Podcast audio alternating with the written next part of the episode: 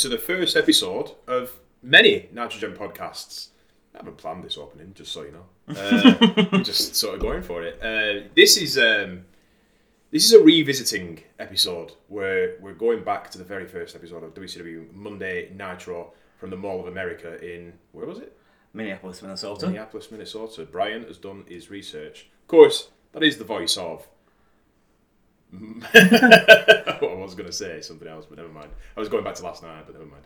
Um, it's Brian Bradshaw, my co-host. Hey guys. All right, dude. All right. Yeah, it was. Uh, it was my partner Beth who uh, gave him a new nickname, kind of.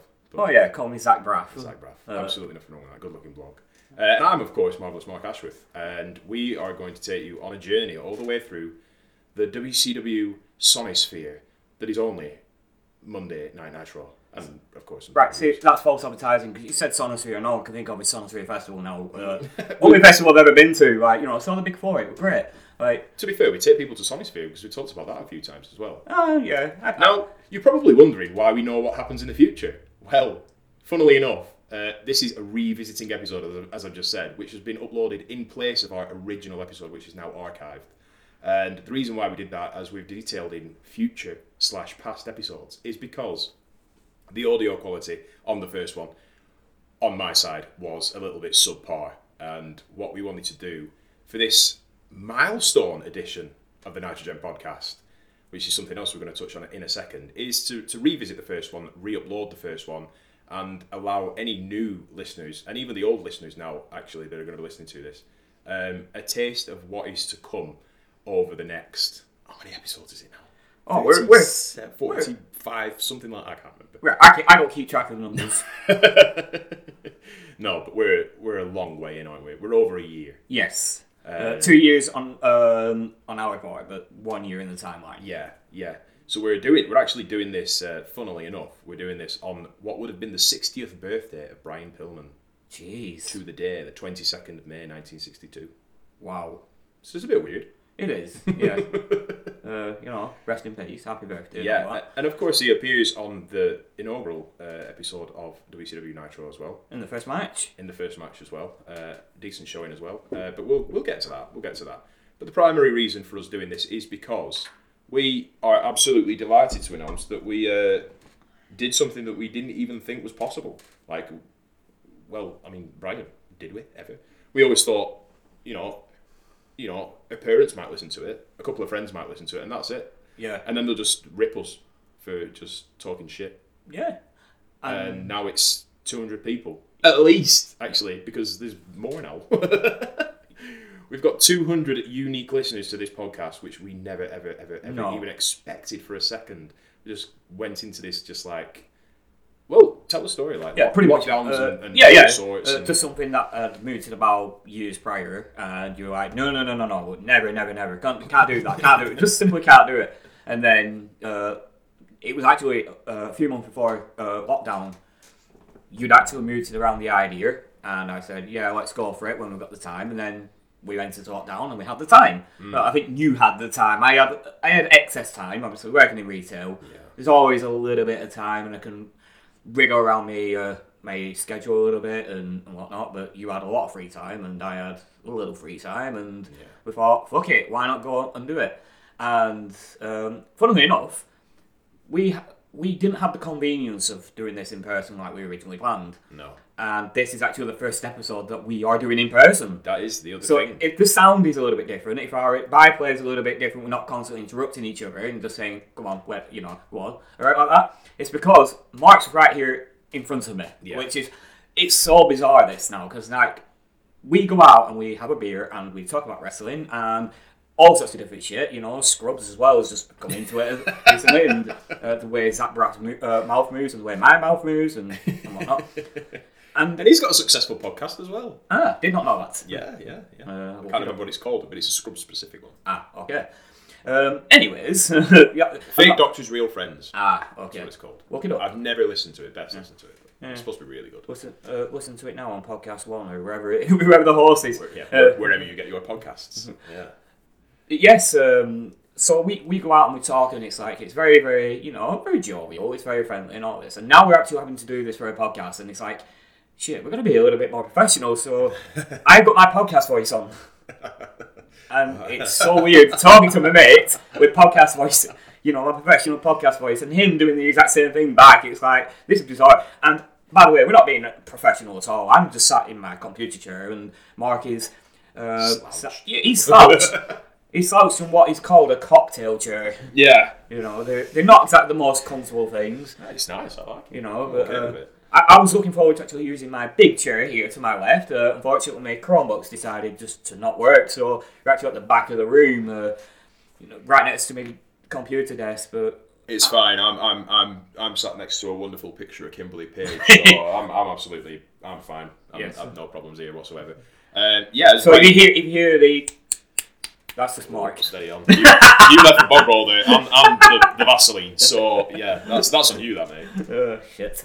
Rumble. Yeah, this is uh, milestone episode. At least 200, 200 listeners. Um, we're, we're over that now, but I haven't checked the stats in quite a while because there's been so much going on.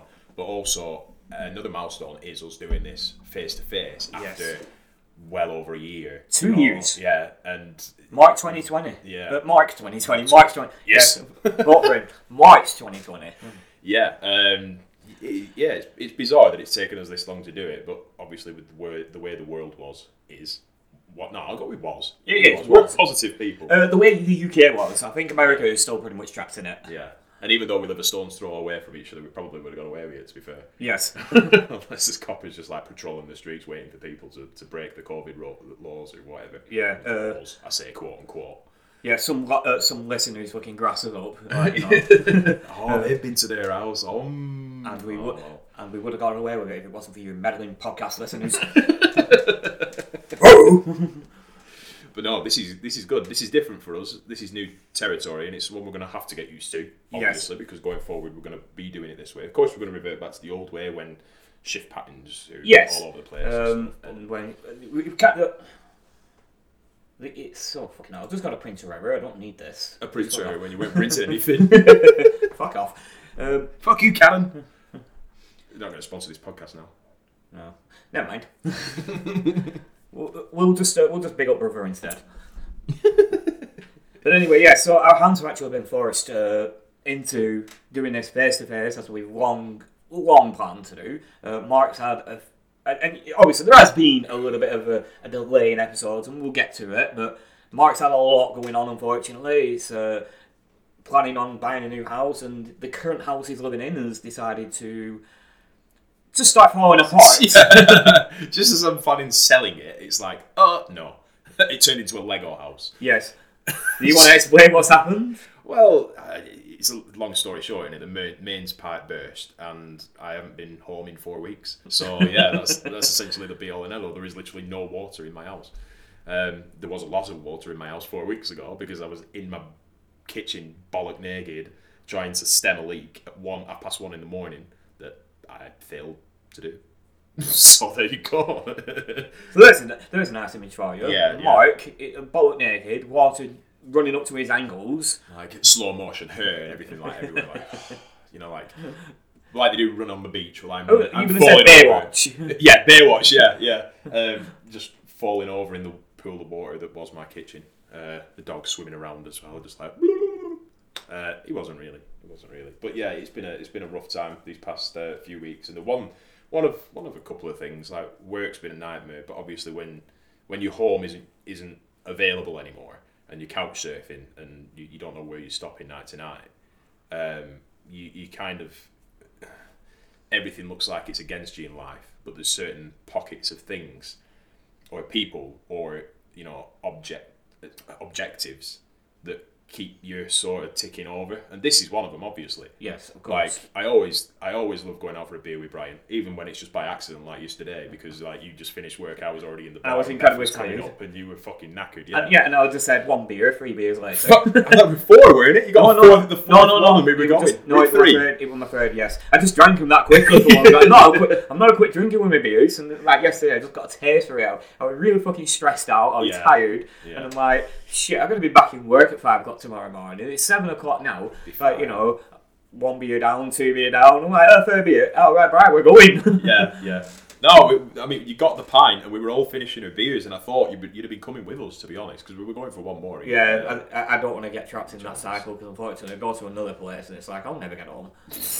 at least, at least if I go to the thirty nine, uh, and on on a, on a day where my mum was working as well, at least she could tell me no, no more, go home. Yeah, And yeah. you know, uh, I've She got, could just refused to serve you. yeah, exactly. And I've got, I've got to listen to my mum when she tells me to go home and go to sleep. You know, because she's my mum. Uh, happy 60th birthday to my mum. She's probably not going to listen, but uh, at Mark can vouch for me. I did wish her a happy birthday You did. on the podcast. So. Did you get any of that cake? No, I didn't either. no, it, it's th- that kind of chocolate cake. Uh, Macho Man just fell over again. fucking pot figures. Uh, no, I, I didn't get any of that cake because it's it was just like chocolate on chocolate on chocolate. It like just chocolate uh, chocolate sponge cake. It had Yeah. chocolate cream, and it had chocolate icing on the top, and it had chocolate flakes, and like an actual full like flake on top as well. And it's just too much chocolate. It's too decadent for me. Like I. I I'd, I'd have like a small piece of it, and then I'd start feeling quite sick from it. I, I don't know. As I get a, a little bit older now, my my tastes are changing a little bit. Like I didn't, I never used to like peas. I used to fucking hate peas. And now any Sunday roast, or if I go to Wetherspoons or Bridgewater or wherever, and I get like I get like a you know a fish or you know a sausage or anything like that, there's always peas on the side now. I'm mm. fucking I, I really enjoy them. Yeah. I used to fucking hate them. Yeah. Still don't like beans. The texture, I don't like the texture of them. The taste is fine. The texture is not. I prefer ravioli. Ravioli is good to be fair. Yeah, that I is prefer pretty ravioli. good. I- I- Uh, my uh, my mate's coming over from the states uh, in a couple of weeks, and he's bringing me a Dr Pepper beans, Dr Pepper baked beans. Wow. Okay. bring, bring me two cans over. He's literally sent me the message last night, and I was like six pints in, and just went to bed like, look at them, like proper excited, like a kid at Christmas. Um, so yeah, we, we've we babbled on for thirteen minutes now. Because this is the first episode, we haven't really planned this. To be fair, we, we, we said we were going to do it in person, numero uno. We were going to revisit the first Nitro, not second. But we haven't actually structured the thing out. Now I don't know if you want to reintroduce yourself, like we did in the first I think I think that's probably best. Yeah. You know, just to like. Again, you got to have an introduction to the new listeners. did. Hi. Hi. I'm waving to the computer screen like as if that's where they're coming from, but it's just natural, isn't it? At this Yeah, point, you know, you, you think you're you're on you think you're on TV, but you're on radio. Yeah. Uh, so yeah, the, the, the short the short end of it is that uh, I grew up a WWE fan. Mark grew up a WCW fan. He's seen a lot of WF. I've seen very little of WCW. That is the the the the main That's the main synopsis. Yeah, yeah. it's the main synopsis. Um, yeah, th- th- there's not really much to say. It's like I, I started watching wrestling when I was 12 years old. Uh, my brother introduced me to uh, the WWE, uh, Royal Rumble 2000. Still one of the best pay per views of all time. I watched it a couple of weeks ago and I had a fucking great time. Yeah. You know, absolute brilliant time. So that that was my uh, first foray into the world of wrestling, and I fucking hated it at first. I hated the actual wrestling. I liked the tables match. I liked the street fight between uh, Cactus Jack. What? No, it wasn't Cactus Jack. It was uh, Cactus Jack. It was Cactus Yeah, Jack. Cactus yeah, Jack. Cactus Jack and Triple H. I was trying to remember if it came after that. No, he, he transitioned to Cactus Jack early. Uh, early before that, yes. Um, yeah. I- I, I should know this. I watched it a couple of weeks ago. and and it's one of your favourite pay per views. Yes, and there was the Royal Rumble match, which was for for Royal Rumble matches ago. It was quite. It were okay. It was passable, weren't yeah, it was Yeah. passable. Yeah. You know, finish was a bit shy. Yeah. But I became transi- uh, transfixed. Transfixed. I got it right the first time. On Kane.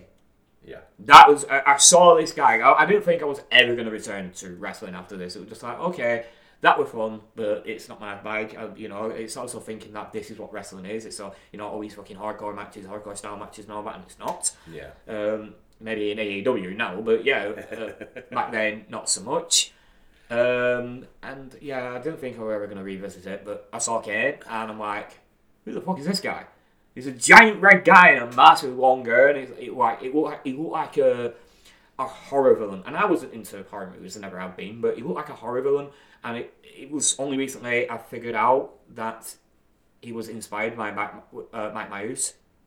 You know, that with the whole mask idea and things like that, which is pretty fucking cool. Um, but yeah, that, that was it. And I just, I had seven different pair rounds at the time. I started saving up my money. I went to HMV and I was just buying a shed load of fucking old WWE, uh, WWE DVDs. Just any DVD I could find from prior to Royal Rumble, just to try and get some kind of backstory on Kane, and I don't know, way over time. But through that, I got introduced to the likes of Owen Hart, Yeah. who is one of my favourite wrestlers of all time. Absolutely. Um, and obviously, there's obviously names like Stone Cold in general, but you know, I, yeah, that was that was just it, and I became a wrestling fan as of that. But obviously, because of being a WWF fan, my my viewpoint of WCW was screwed because WWE were the company that that won, the one with war, if you want to call it. Uh, I don't think they won because we're, they, they've got the WCW on their network these days and we're fucking talking about it. Oh, this is the real winners. Now, Who's the real now, winner? now, now they're praising them. Now they're praising them. all that. But they told the story that, you know, WCW was shit. They never did anything right. Yeah. They pushed the old guys. To an extent, they're right. Yeah. But, you know, they didn't give a shit about youth. Again, to an extent, they are right so Yeah. far. But yeah, that, that, my, my, view, my view of WCW was screwed. And through meeting Mark, you always told me, you know, that you were a WCW fan and you bigged them up, like, to the nth degree. And it's like, right, okay, let's fucking prove those fuckers that Titan Tower's wrong. yeah. Let's let's watch some WCW. And I mean, you said- you I've said- just been wanting to watch WCW for a project, and this is like the ideal project, really. you, you say you say that I bigged it up. I just really enjoyed it. That's Yeah. all it were. You know, like But that's it. You just by talking about it, you're bigging it up, you're propping yeah. it up. I was You're always propping it up on a excitable when it came to a when it came to a conversation about WCW, and I think I've had a conversation with many people, even you, like about you know people and things that are reviewed in death. Hmm. You know, like y- y- f- fucking. What's, what's a prime example? I mean, The Attitude Era. even just like people, you know, like when Elvis Presley died, you know, everybody's like, "Oh my god," you know. Then he's reviewed in death, you know. Yes. Elvis, you know, it, it might have been a bad lad once or twice. You know what I mean? Same with same with actual wrestlers when they die. You know, a lot of people you see them through rose tinted glasses because they're dead, and now because WCW is dead. I mean, I always saw it through rose tinted glasses anyway, but you know, When you when you say WCW is dead, all I can think of is Vince McMahon after the invasion. WCW is dead and buried. ECW is dead and buried, and he says it like five times in one episode of Raw. It's ridiculous. I don't know why I just thought that. Like, no, um, I, I, I didn't watch many of them episodes. Neither did I. I was- I was- Sky subscription at that point. went through a a slight period of depression there, thinking, well, I can't go to the WWF side because I've tried it and I just can't do it. And now my side doesn't exist anymore. So what, what do I do? Um, and I honestly don't remember what I did. I, I think I just sort of drowned myself in football again. Yeah. you know, wrestling kind of took me out of the football bubble a little bit. Um, but obviously around that time, you know, Blackburn were doing were quite good. You Yeah, know, we were, of we were in championship like, but we were still, you know, Oh no, up by, there, weren't we? yeah, we, we've been promoted that time, but yeah, uh, 2001 WCW died. 2002 Yeah. we won the Worthington Cup. yeah. So, So, we we'd been promoted the same year as WCW died. So Yeah. it's kind of like you had that. Uh, bittersweet. yeah, yeah. You had you had like it's like replacing a drug with another drug, really. Yeah. You know, it's Yeah. like yeah, fuck it. Yeah. I, I, I'm sick of drinking coffee. You know, coffee's bad for me. Okay, I'll drink Red Bull. yeah, I like it. Yeah. Um, we will obviously we met we met through a mutual thing for TNA, didn't we? Yeah, that was that was the thing. Yeah, I, I just sorry, saw. WCW 2.0. My bad. Um, yeah, I just saw a tweet of yours, and I'm like, okay, and I accidentally hit your profile. And it said Blackburn Rovers support, and I'm like, fucking hell, a wrestling fan and a Blackburn Rovers supporter. Mm. That's weird. like, okay, yes, follow, follow, follow, follow. Now I know fucking loads. That, Yeah. you know Yeah. that. Uh, that are Rovers supporters as well. Uh, not through me meeting you. It's just through Twitter. It was just like you were the first. there's quite a few now. Yeah, yeah, yeah. There's like there's one that's really prominent. I don't want to say the name obviously because like they might not be okay with it, but there's one that's quite prominent and lives in America. But uh, I think he's involved in one of the one of the indie promotions, which is fine. I know You you're on not, about, it's yeah. not. We're not calling. It's not Yeah. game changer Yeah, he- and he's not actually he's not American either. He's actually a Preston lad. Oh, is he? Is he from Yes, Preston? yes, Alright, I know exactly who you're on about. Yeah, he's a Preston lad. He emigrated over to the states Right. years and years ago, and married and what have you. Yeah. But yeah, and it's like he fucking hell, he he were getting like videos of like Goldberg like shitting on Burnley. It's I'm gonna have to ask him for that video. Like you know, he had uh, there was one uh, with Bianca Belair, but he uh, cheering on Rovers in playoffs quite Oh, recently. I'm game for that. yeah, to get to playoffs, and it's like yeah, Again, first episode, we're both massive Bianca Belair marks. Even though you know I don't watch WWE at all, but if she's on, I will watch it. I Yeah, she's no so fucking good. She So- is so good. And I think it's like she's not the best in her field. Not at She- all, She's, no. she's getting up there. Yeah. But it's just because she's just so likable. Yeah. But the best thing about her, she's so fucking marketable as well. She is, yeah. She's so Yeah. marketable, and the one thing I like about her, she just creates her own outfits. Yeah. Like that, the, the dedication. She's got no wrestling background. As far as I'm aware, she didn't watch wrestling when she was younger. She's not related to anybody in wrestling. No, no, That's a- no, That's a exactly. good start in my You know. book, you know, because nepotism's a real thing. And yet, she was discovered by Mark Henry. Like Mark Henry just saw this woman and, and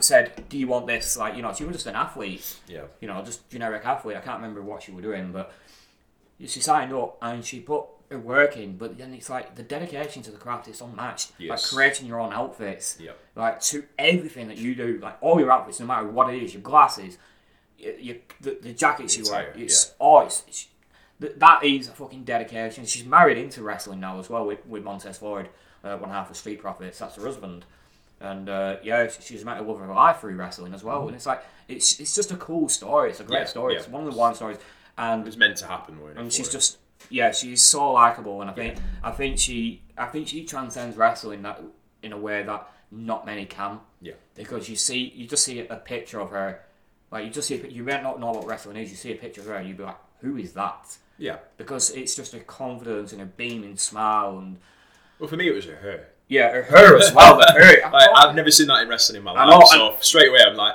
okay. using her as an offen- offensive Yeah. attack instead of a Right. defensive attack. It's it's not. It's not a we- quote unquote weapon, is it? It's it's a part of the anatomy. but so yeah, she, she has whipped people with it though. I, I, so she should. yeah, that's the thing. She was using it as a weapon in one of those things. She actually did get told to stop doing that when she got promote, promoted. To, promoted when she got moved up to main roster, and then she did it in a match and fucking bruised uh, Becky Lynch's back, and That's alright. I don't really like. and now it's become like not an every match type thing, but she'll pull it out in big yeah, matches. that's the thing. You're Yeah. keeping it as like a, a special event. Basically, thing. Kurt Angle's moonsault, except Yes. in TNA, where he just decided, no, I'm gonna fucking moonsault in any match. every week. Or is there a cage? Okay, I'm having a moonsault. oh fucking hell. Might even do two.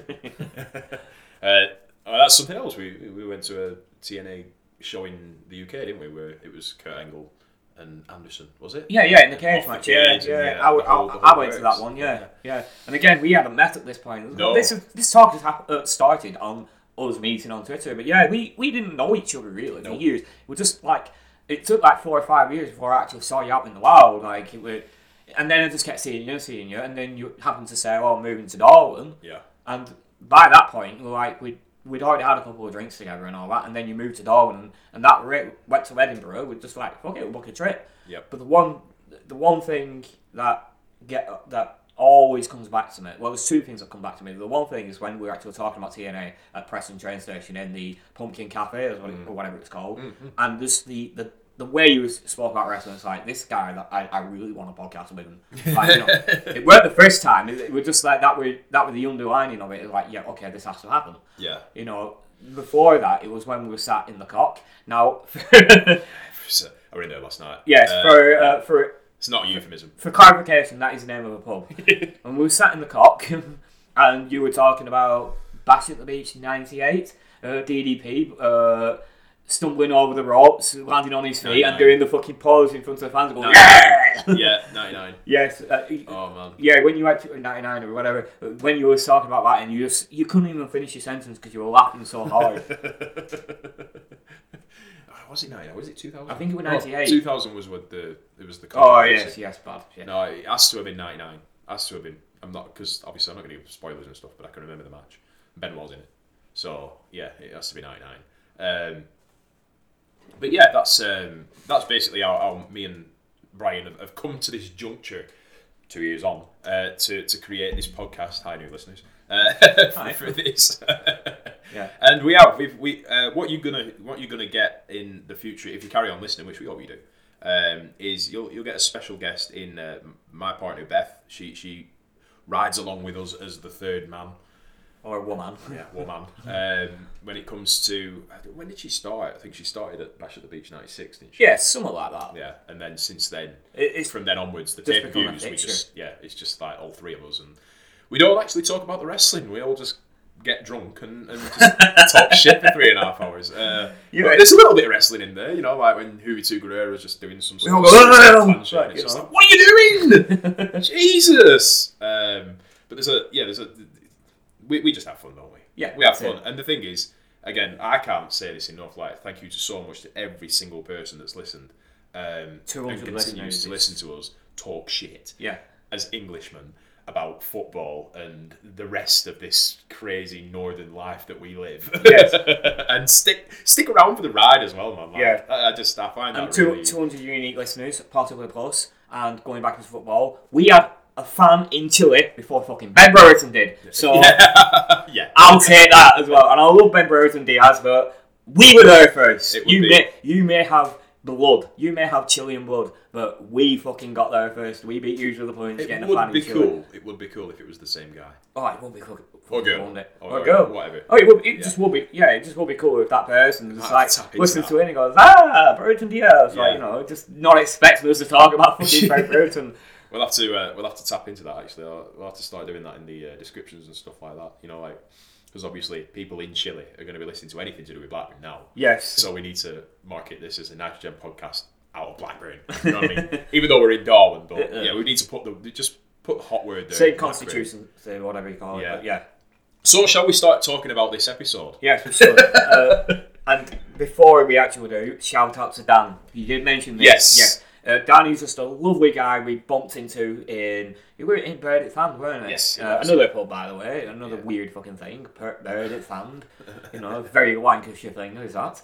Uh, yeah, we met him and we were pretty drunk and we said, oh yeah, we'll do a podcast and all that. And he was like, okay, yeah, I'll listen. You know, he's a wrestling fan. He'll listen and all that. Never expecting anything of it. And then we'll just keep bumping into the guy.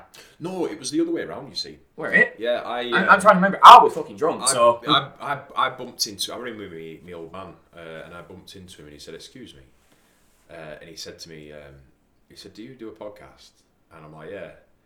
He's like, "I've listened to your podcast," and I'm like, "Dude, brilliant! Oh, that's so cool!" Like because that's the only person that's ever, ever, ever said that, um, without it being like a friend or something like that. And uh, oh yeah, yeah, and I think he'd met you prior.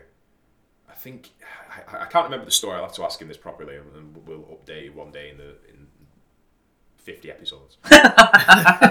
um, but yeah, we we, we uh, I really like him. Uh, he's a really nice guy. He's a very um, he's very articulate and very uh, not soft spoken in a, in, a, in a negative way, but very.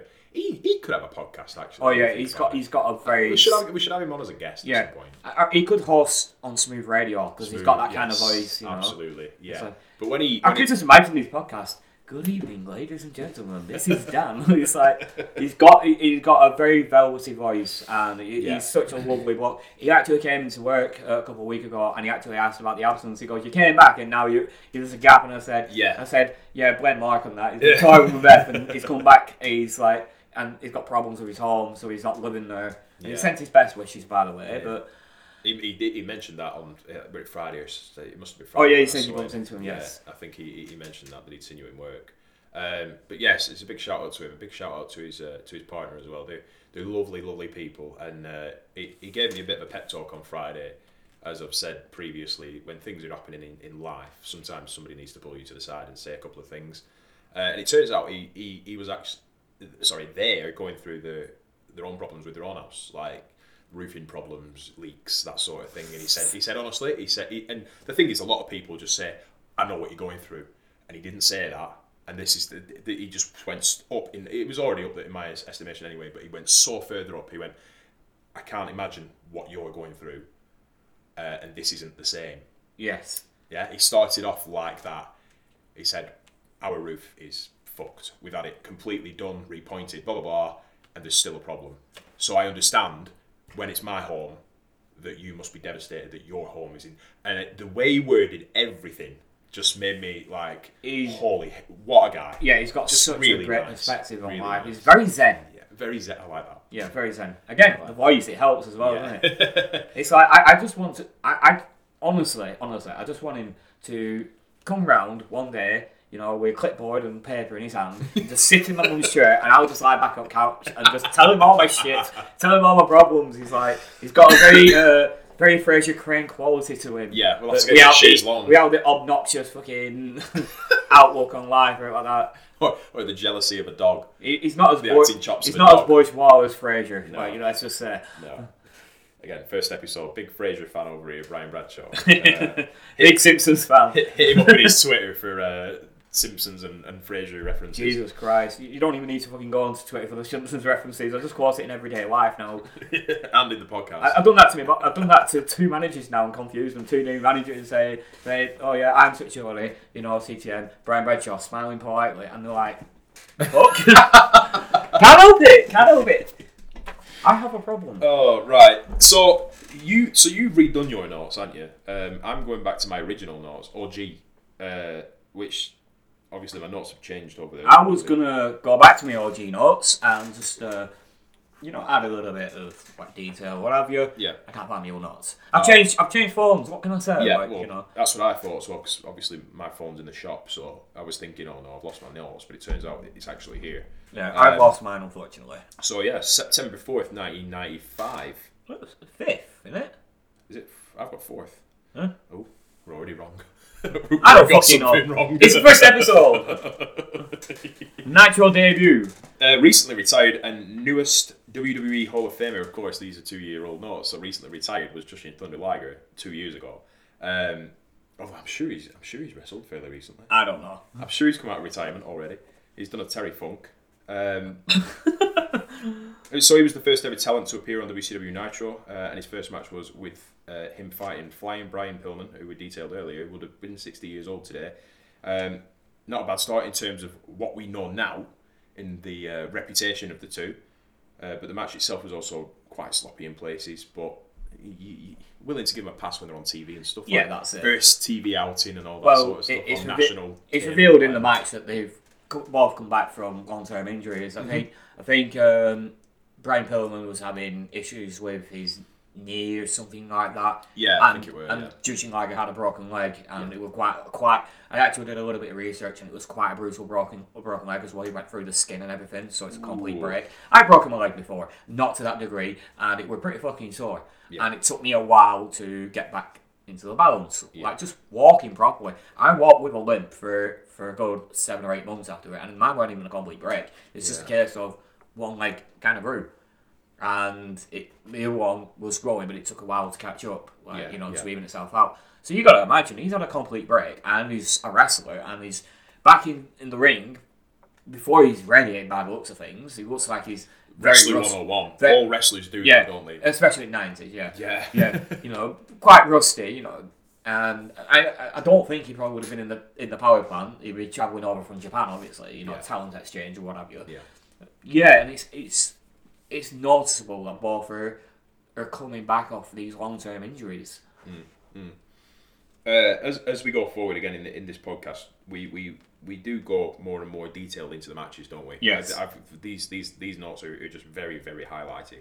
Um, so obviously we said that it's sloppy in places. Head scissors in particular was near disgusting. Uh, but the drop kick as Liger comes off the top rope had some real oomph to it. Oh, yeah, that was Uh, beautiful. it was a nice one. Yeah, as as Eric Bischoff stated in the commentary, it's, it's a move that you you don't see it used as a defensive move. You see it as an offensive move. Yeah. You know, and he's done it as a defensive move. And I said back then, uh, uh, when we watched it the first time, I said I don't think I've ever seen that before. Yeah. Like, I, I, I, I've seen other moves used as an offensive, uh, sorry, as a defensive maneuver, an offense, but a drop kick from the top rope like that, I've never seen it before. Yeah. And now I see it all the fucking time. I see it all the time. I saw Brian Pillman Jr. do it a while ago, and I, I fucking popped. And like, you know, it's like, I, I was just like, you know, uh. I, I was just like J, uh, JR, fucking JR teasing, um, teasing Jerry Lawler and Brian Christopher, you know, Brian Lawler, uh, yeah. you know, just going, that's your daddy, that's your daddy, you know, you know, that's your son, that's your son. And, uh, yeah, um, they have an awkward relationship, what can I say? But, you know, that, that I was just like, I was fucking marking out, it's like, you know, that's your daddy, that's your daddy. I was Yeah. so fucking happy to see it. It's like he's just, It's that always little bit of to repertoire. It's always good to see him on AEW. Oh, yeah. Yeah. Mr. Junior. Um, I do feel like they're sort of down there in the weeds still. Yeah. And I kind of feel like they should be a little bit further They've up. got, He's so the talent, fucking talent. though. but they just I don't know. They, they're in their speedos and, and they, they have their hair and that's about it. You know, Yeah. like there's no there's there's no. th- th- I think you got like Malakai Black, who's like got a fucking gimmick and, and you know all that sort of stuff, and then you got Brian Pillman Jr. over there, who's like so, sort of no gimmick needed, but also now we're not going to give you one anyway. Yeah, and he the- deserves more. I think he's hamstrung the fact that he's a callback to his dad as well. Like, Yeah. you know, with the hair and everything, and that's his choice to do that. Yeah. You know, but sometimes if you need to step out your dad's shadow, you're gonna have to change it up a little bit and Yeah, do something a little bit more unique. Yeah. And you don't have to get rid of the hair. You don't have to do anything really. Just like just change your moveset a little bit. Yeah. Do something a little bit different. Yeah. Change your attire up a little bit. Make no callbacks to your dad. Like we know you are his son. You can still be Brian Pillman Jr. But the problem is with that, with you, if you're going full hog, then you're not going to be taken seriously. I, I, I always look at um, the Hart Dynasty in WWE, yeah, because you had uh, Tyson Kidd, who's only like he's not really related. He is now, but at the time, Yeah. he wasn't really Yeah. related. He was just a I was a big fan of Tyson. you know, he, he, he was a friend. He was a family friend. Yeah. That's it. You know, and now he's married into that family by extension by uh, being married to Natalya. Natalya. Um, big fan of Natalya as well. yeah, Natalya's great. And then you've got uh, Davey Boy Smith Jr. He was D.H. Smith, and he looked like his dad. He didn't Yeah. really dress like his dad, Yeah. But it was pretty much a callback to his dad. And that kind of thing works in Japan. I don't think it works in America. No, it doesn't. I don't think it does. No, the the this is where they're going right with. Uh, they're on about like Dominik could be. Uh, sorry, I said Dominik, and I just think of Eddie, Eddie Guerrero. Dominik. um, yeah, with him, they- they're calling him Dominik Mysterio, which is fine. I like that because Rey Mysterio is his dad. Uh, maybe not in kayfabe, but he, he is his dad. But um, they're on about like eventually Rey Mysterio is gonna is gonna hand his mask down to him. Okay. You know, so he's gonna wear a mask and he's gonna be basically Rey Mysterio the third, and that's all fine. That is f- fine, but you've got to do it right because Yeah. he cannot just be a callback. He has to have his own moveset. It's a very Mexican thing. Don't get me wrong. yeah, and it'll go gen- over massive over yeah, as well. and it's like you know, it's a mask, but there's like slight alterations. Or, Yeah. or- but what what I find that with Mexican Mexican wrestlers like that that pass down a gimmick is that they're not really passing down a moveset. They might do the same finisher, but they generally do change it up. And again, it works in Mexico, and it will work in in the states Hmm. because what the WWE have got there is a massive chance to find that guy that is so marketable to you know to the to the Mexican market and and kids. And kids. Yeah. you know, because mass. But you're playing up to the Mexican market, Yeah. and they tried it with so many people, and it's just not worked. No.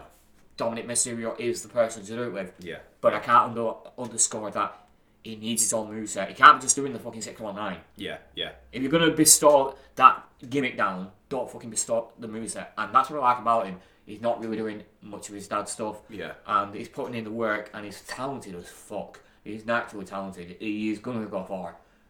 But as So about- long as he can be unique in his own ways. Yeah. So about Rick Steiner and his son. See, Bron Breakker, So he's kind of yeah, not the same, is it? It's not No. copy. You can tell that they're obviously related, but they they they, they are separate, aren't they? Yes. They're kind of original to each other. yes, uh, the name probably helps with that. In in fairness, Yeah. I'd still think For now. he should be a Steiner. You you know he should be acknowledged as a Steiner. Mm-hmm. But I tell you something though, he's like yeah, he may take the attire and all that. He's got his own. He's got his own way of wrestling that is like. Again, it's just not unique per se, but it's you can tell it is a callback, but it's also his own. He's got his own sort of pep Yeah. it, Yeah. and yeah. he's fucking. Oh, he's, he is fucking good. I think that that's probably that's a it's quite a fine example of, of what you were saying in it. So you can have a callback, but just make sure you've got things that are your own. As Yes, well. exactly. In 2022, you need something, you know, that, that's going to set you apart from what went beforehand. You know, so yeah, that that'd be. Um, I love him as well. I, I just I, I love watching him wrestle. I, I love watching him fight. I don't I can't even say Steiner's wrestle.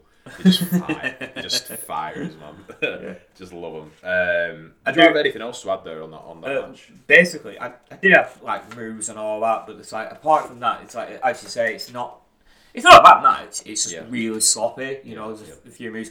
Uh, one thing that really peed me off uh, this time around, I think I noted it last time, but this time around, I actually sat in a coffee shop the other day watching this, and I'm like, for fuck's sake, Eric, I actually said that out loud. Luckily, you know, the coffee, you know, the guy that runs it, he, he Isn't called Eric. you know, he's no, he's not. But he's swearing all the time, and like there were only a couple of customers in, and they didn't take offence or anything like that. You know, I just said with my headset on for fuck's sake, Eric. It's basically Brian Pillman, uh, Flying Brian. Uh, that's usually me, fucking like trying to fall, uh, walk down the stairs at five o'clock in the morning.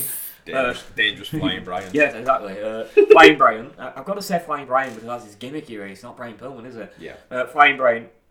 He's he's already done two head scissor takedowns and he's botched them both. Yeah. He does another one.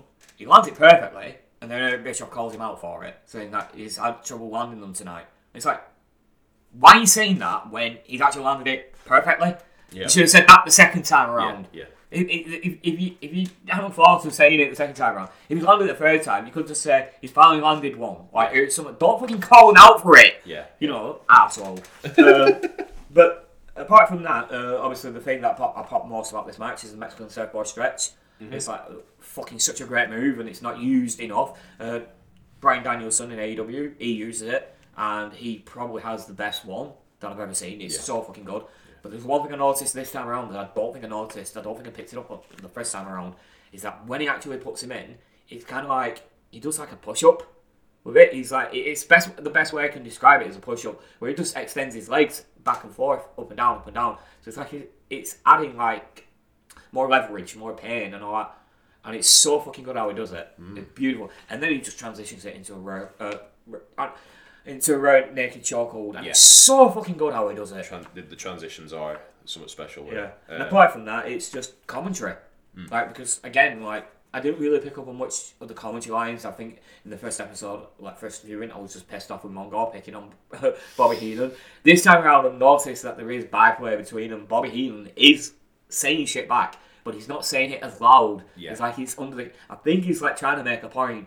Like if he's saying it quietly, he's like, right, this is not your business. This is my business. Have a bit of fucking respect, like that kind of thing. But he's not saying it. He's abusing him and all that. But there is a lot of that. But the one thing I do uh, uh, that really, really made me laugh, and I don't know why it made me laugh, is uh, that first uh, head scissor takedown from the corner. with Bo- uh, the one that got botched, the first one that got botched, should have said. Heenan describes it as whipping Liger from Bloomingdale's to Macy's and back. I, I just thought that's such a great line, and I was just trying to think. I was just sat there thinking, like, okay, let's try and uh, British this one up. So I did a little bit of research. Like, Bloomingdale's is the big, it's the big department store. course, yeah. You know, Macy's, which we know from Friends. you know, it's it's a luxury one. Yeah. Macy's is the one beneath it. You know, it's so it was like okay, so it's ha- uh, from Harrods to Dunelm then, isn't it? and then I also found out that Bloomingdale's actually is part of Macy's now. Anyway, it's Macy's is the bigger Oh. company that owns Bloomingdale's, Right. but Yep. Bloomingdale's is the luxury one. Right. Uh, but yeah, uh, and all I could think of as well after that was I'd like to see more wrestling in malls because or. In, in the actual stores itself, I think that's a missed opportunity here. It's like I'm, I'm sorry, I, I'm a sucker for for that match, uh, Steve Austin versus Booker T, and it's just a convenience story. Yeah. you know, it's fucking brilliant. It's like we need more shit like that in wrestling. Yeah, and yeah. they had an opportunity just to have a little bit of a brawl. Like when when Owen and uh, Rick have that mini brawl later on, you think, fuck it, just take it into a story, take him into Pastamania. Took him into Hotel Chocolat. Yeah. Uh, we, I think on the original one as well, we were talking about the escalators when we were hoping and praying for cruiserweights to do something off the escalator. yes. And sadly, we don't get that. Uh, Uh, I, I- just noticed bloody people just watching as they're going up, and it's Yeah, like it's so it. fucking weird. Yeah. Uh, a great angle though, like as, as Oh, you're going up and you're watching that action, like you, you, your angle's constantly changing on what's happening in the ring, which is quite nice. It's quite quite unique. I'd probably go up and down the es- escalators for, for the entirety of the show. Um, to be fair, Oh, and uh, a couple more comment- commentary tidbits I've just remembered as well. Uh, I said remembered because they're in my fucking notes.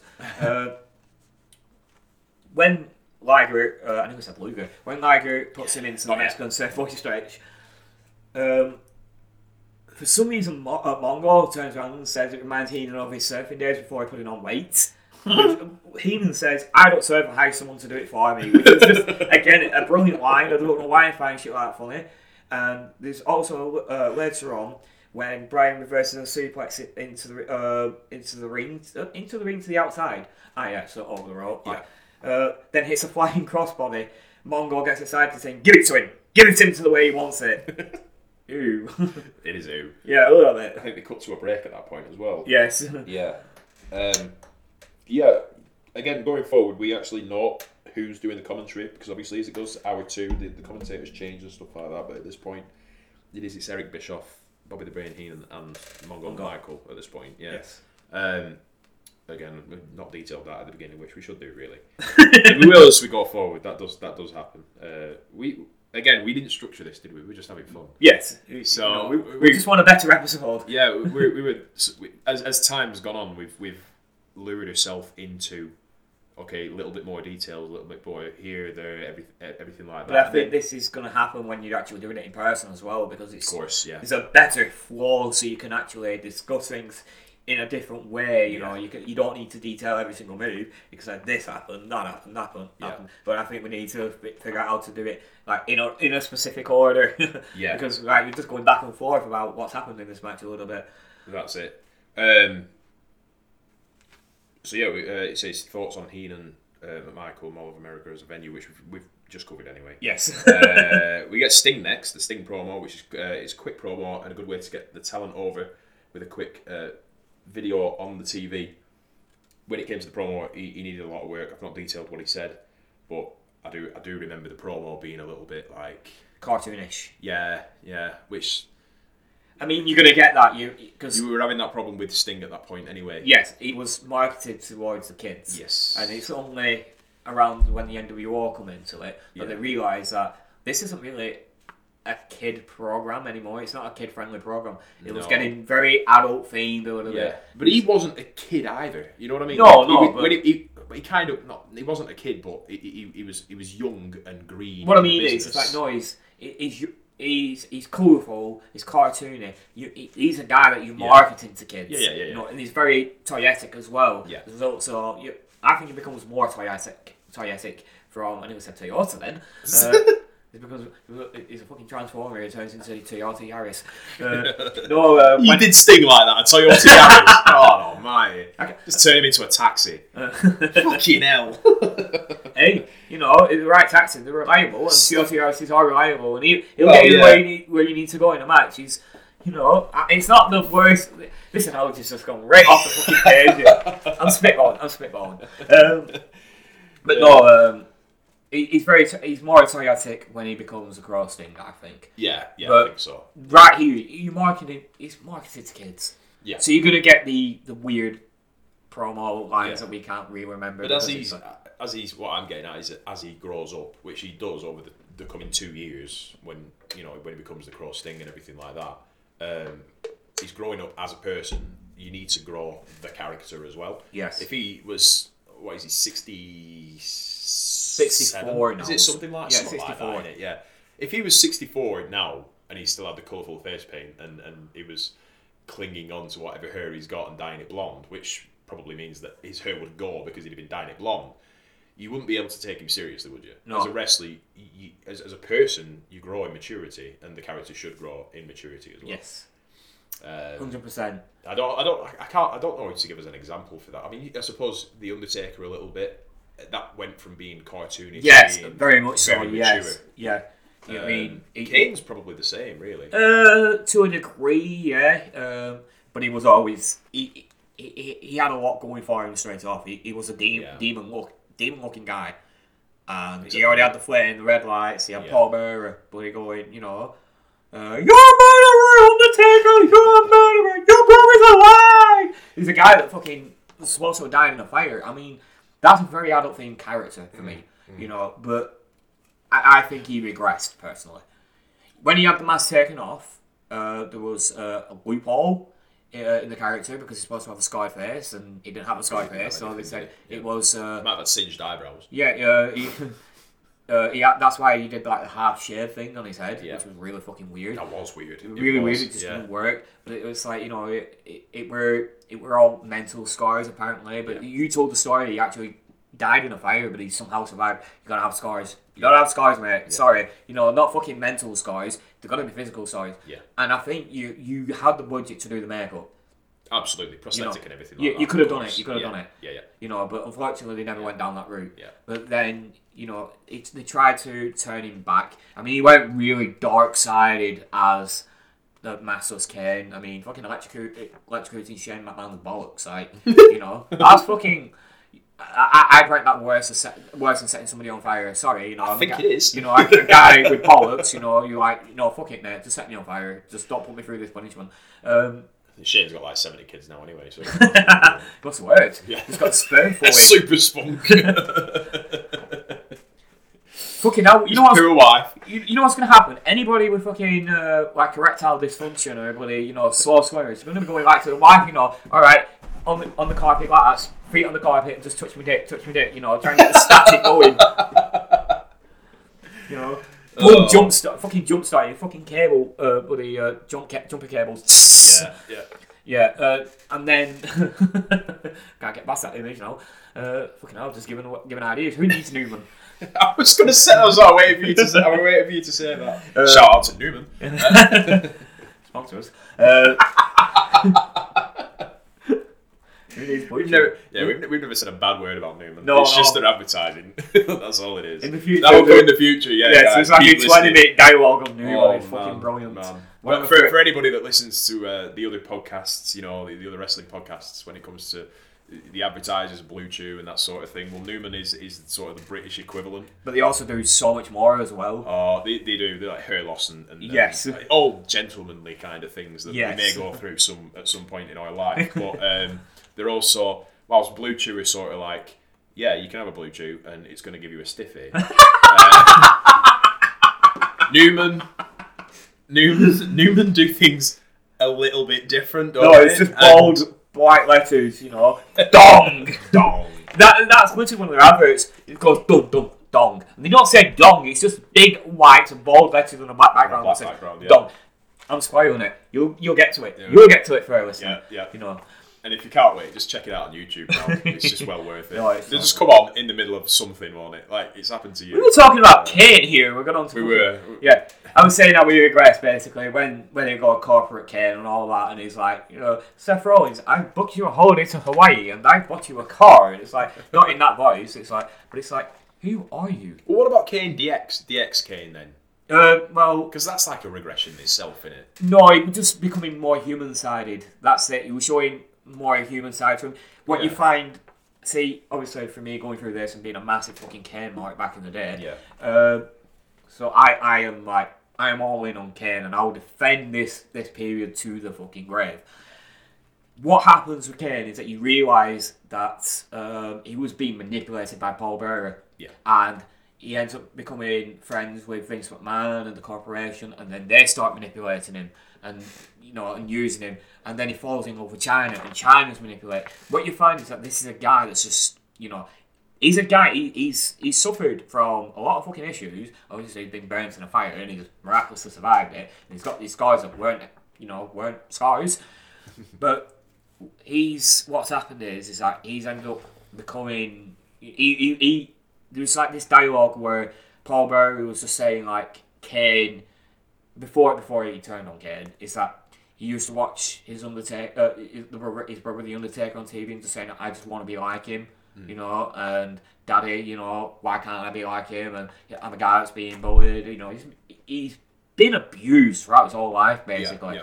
you know as a result of being burnt by fire you know Yeah. being burnt alive in a fire so what's happened is he's just he's going from one person to another person he's a victim Yes. and what happens is is when he, when Chyna turns on him to reform DX, and then later on in the night, DX, uh, Triple H, and Chyna turn on the rest of DX and join the corporation. They kind of like go their own way essentially, and X Pac is just on his own, and he's getting abused by Triple H and the Undertaker, and the Big Show abusing him, and Kane gravitates towards him because he's seen a lot of him in X Pac yeah. And they gravitate towards each other as a result. And they become friends, and Kane's kind of like the bigger brother that will do anything to protect his, his little brother in X Pac. Yeah, It's a yeah. really sweet story. Yeah. You know, and then X Pac kind of like does a lot for Kane as well. Like this is where you know he's saying that Kane, you can actually talk. You know, I know you can talk, talk like kind of thing. You know, and then eventually you know you get you know if you're not down with that, Kane's got two words for you: suck it. You know, it's fucking. Well, it's more, I actually did more of the vocal than it's more like suck it. So like you know, it's fucking brilliant. It's a brilliant story arc. Yeah. As, But, as you but because he's abused and because he's gone through all that, you know, going uh, growing up as well, is that when he becomes a heel again, it's kind of understandable why he's a heel as well. Yeah. Because he's, he's been abused, he's been manipulated, and he can't trust people very easily. Because unfortunately, X Pac tur- turns on him, and then Tori turns on him. Hmm. And then Paul Bearer comes to his aid again, and he's like the biggest fucking babyface in 2000. As far as I'm concerned, outside of Austin, who's not really there that much, and The Rock, Kane could have had a title run in 2000. easily. You Yeah. know, actually, Austin was already gone by this point, but he Yeah. could have had a title run. yeah, he could. Yeah. There is, honestly, search this up. There's, uh, towards the end of an episode of Raw, Kane's been gone for quite a while at this point. Uh, DX, and uh, the reformed DX at this point, they're beating down the likes of Cool and Rikishi and all that. And the lights just go out and it goes red, and you see Paul Bearer looking quite trim at this point in a red blazer and he's coming out, and he just walks out, and next next thing you see is Kane fucking fall behind him, Kane's music, and he's got it's reversing Kane. So it's not the red with the black, it's black with a red. Yeah. And it, so it's a different look, and it's got like a little bit of mesh as well. You know, so you see like a little bit of transition. He's, Yeah. he's you can tell he's hit the gym. You can tell he's hit the gym as well. He's still got the, the one sleeve, and then he transitions to the vest later on. But you know, he's he, he's still that Kane, but he's all more jacked as well. Yeah. And he just beats down everybody. But the moment Paul Bearer comes out in the red jacket and the red light, the crowd are fucking electric because they know what's happening. Paul Bearer has realigned himself with Kane, with his son, and Kane's going to come and save the day. And fucking hell, he saves the day. It's one of my favourite segments in wrestling ever. Hmm. It's so good. So good. Again, big Kane mark. It's, it, it, this happens, oh, you know. But you know what? He should have had a title run Yeah. from the back of that. Yeah. At the very least, I know he had a title run in 1991, yeah, but he should have had a. I, I'm not saying it should have been months, a month. It would have. It would have been cool. That should have been WrestleMania 2000 main event: Ken versus Triple H. Hmm. Not fucking Big Show, Triple H, Mick Foley, and The Rock with a fucking McMahon in every corner. Fucking fuck that shit. It should have been Kane versus Triple H. You had the fucking seeds there. Yeah. You know, you had Kane up against fucking DX. Essentially, he was feuding with the whole of DX. You could have just done that. Instead, you had him team teaming with Rikishi. Fuck Yeah, that. No, sorry. Fuck off. comedy in it. You know, It's you just just comedy. and he even does the two. I think he does the Too Cool dance as well. It's like just no. You're ruining you're ruining Kane at that point. Yeah. Yeah. Um. Sorry, we talked about Fucking Kane two. for ages, but That's fine. sorry, it's defensive Kane here. Sorry. that's what we're that's what we're gonna do. Drift in and out of current, past things that we did like, things that we do like, and then obviously Nitro as well. Um, next up we see Hogan with uh, all the kids and Pastamania. oh, Hogan and all the kids. Yikes. Yikes, indeed. Um, I actually was going to make a joke there, but I'll, I'll leave that one. Actually, Uh, use your imagination. probably get in trouble. uh, funnily, we were talking about uh, Numan because the word Viagra has just come up. Oh yeah, I did say this, didn't I? Oh well, I might get in trouble for this, but fuck it. Hard to believe that years later he'd be hard on Viagra fucking his best mate's wife on a what, what with the whole say your prayers stuff across around his neck here, blah blah Yeah. blah, all the rest of it, and then yeah, he turns into an adul- adultering piece of racist trash. So yeah. Hey Terry. I like how you did the uh, Mick Foley fucking right here. you Right know, here, or whatever, yeah. And then the Yeah. little thumbs up. You actually did it to the computer screen. So it's catching on to the mic. Oh, you did it to the mic. I should have said that, shouldn't I? I've given the thumbs up to the microphone, but you have just. Uh... Thumbs up sound effect. how does that? How does that work? Yeah. You know, I can reverse with the uh, wi- uh thingy. Uh, what they call them whistles. Ooh. Oh, I forgot what they call it. Yeah, I forgot what they're called. They're a kind of whistle. Don't be giving Numan ideas. uh, I've noticed. Erectile dysfunction. erection. Uh, yeah, I've noted Dave, Dave Penzer's uh, announcing this as well. Uh, shout out to Dave Penzer, who's uh, been. By the way, yeah, they're at Pastamania as well, and They're at Pastamania. that is something we need to talk about at some point. Like ill-fated, bloody um, well, yeah. wrestling, wrestling branded side ventures, and I think most of that is going to be Hulk Hogan. Yeah, Unfortunately, is. fortunately and unfortunately, He always got the plan B, didn't he? yes. If he'd a George Foreman did, boom. There is a sad, there is a sad, a sad little thing like the sad remnants of Pastamania that we found, and it's like again, this is for a different episode, Yeah. but I just want to talk about it because I discovered this a while ago. It, it, it's it's sad in a way, but it's also not sad because it's a racist hot dog. So you always forget that you call him a hot dog. I he's he's he's got hot dog coloured skin and he wears red and yellow. yeah You know, yeah yeah I get it. I mean the fucking ke- ketchup and yeah, the, the hair could be the fucking bomb. You know, it's just like slightly lighter. It's like I do remember saying this a while ago. Like if Pastamania was knocking about in 2022, it probably would have worked. oh yeah, yeah, of course it would have done. Probably not with Hulk Hogan, but Pastamania with everybody on a health kick and fibre and Yeah, it'd have to be somebody probably else now. work. Yeah, George Foreman's pasta Foreman. Uh, Ric Flair, one of the greatest wrestlers of all time, from two of wrestling's hot hottest up and comers to WCW's biggest star in Flair and Sting. Uh, on this episode, Sting's exposure is still relatively small compared to Flair's, given Flair's WWF run, which was in '92. Yeah, something like that. Yeah. Yeah. Uh, Sting obviously hasn't been on national TV at all. Uh, this is his first. Well, what about like Saturday night? Is that not national TV? Is it? It's like TBS. Yeah, it wasn't. Was it national? It might have been national. Actually, you might be right.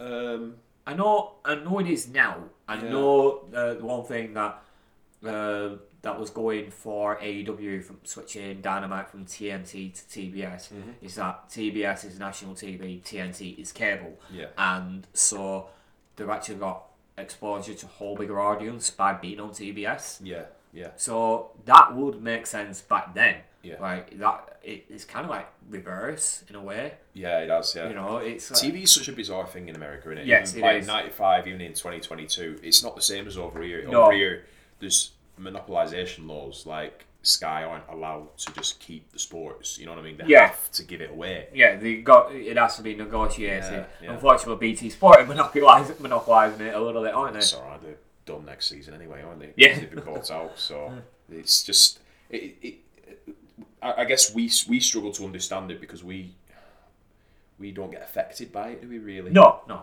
um, again, as a WCW fan growing up, you know, we it, it was very rare you saw WCW live because of whatever problems or, or the way that the American TV companies did things. So when it came to Channel 5's WCW Worldwide, it was a six week delay. Yeah.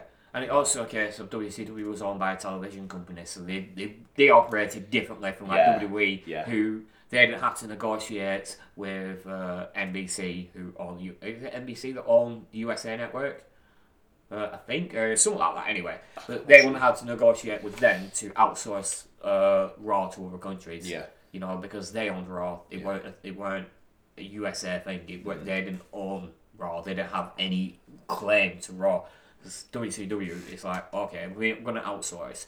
Then we're we're having to negotiate directly, but it can't be in violation of the TV that Yeah. they have over there. They can't, you know, it, they're basically it's not the company, it's not WCW, it's Turner. Turner. It's Turner. Yeah. You know, so it That's the reason why it ended up on TNT in the UK. Yes. And then Bravo, which actually super Essentially, the same. Yeah, yeah. Um, And, and we're seeing like a very similar thing with with uh, with AEW because they just they negotiated with ITV, but it's like well people were saying oh well Sky Sports have lost wrestling, but they, they clearly had an interest in it. So why don't AEW negotiate with rest, uh, with with Sky? Yeah. But it's because it's not AEW that are negotiating, really.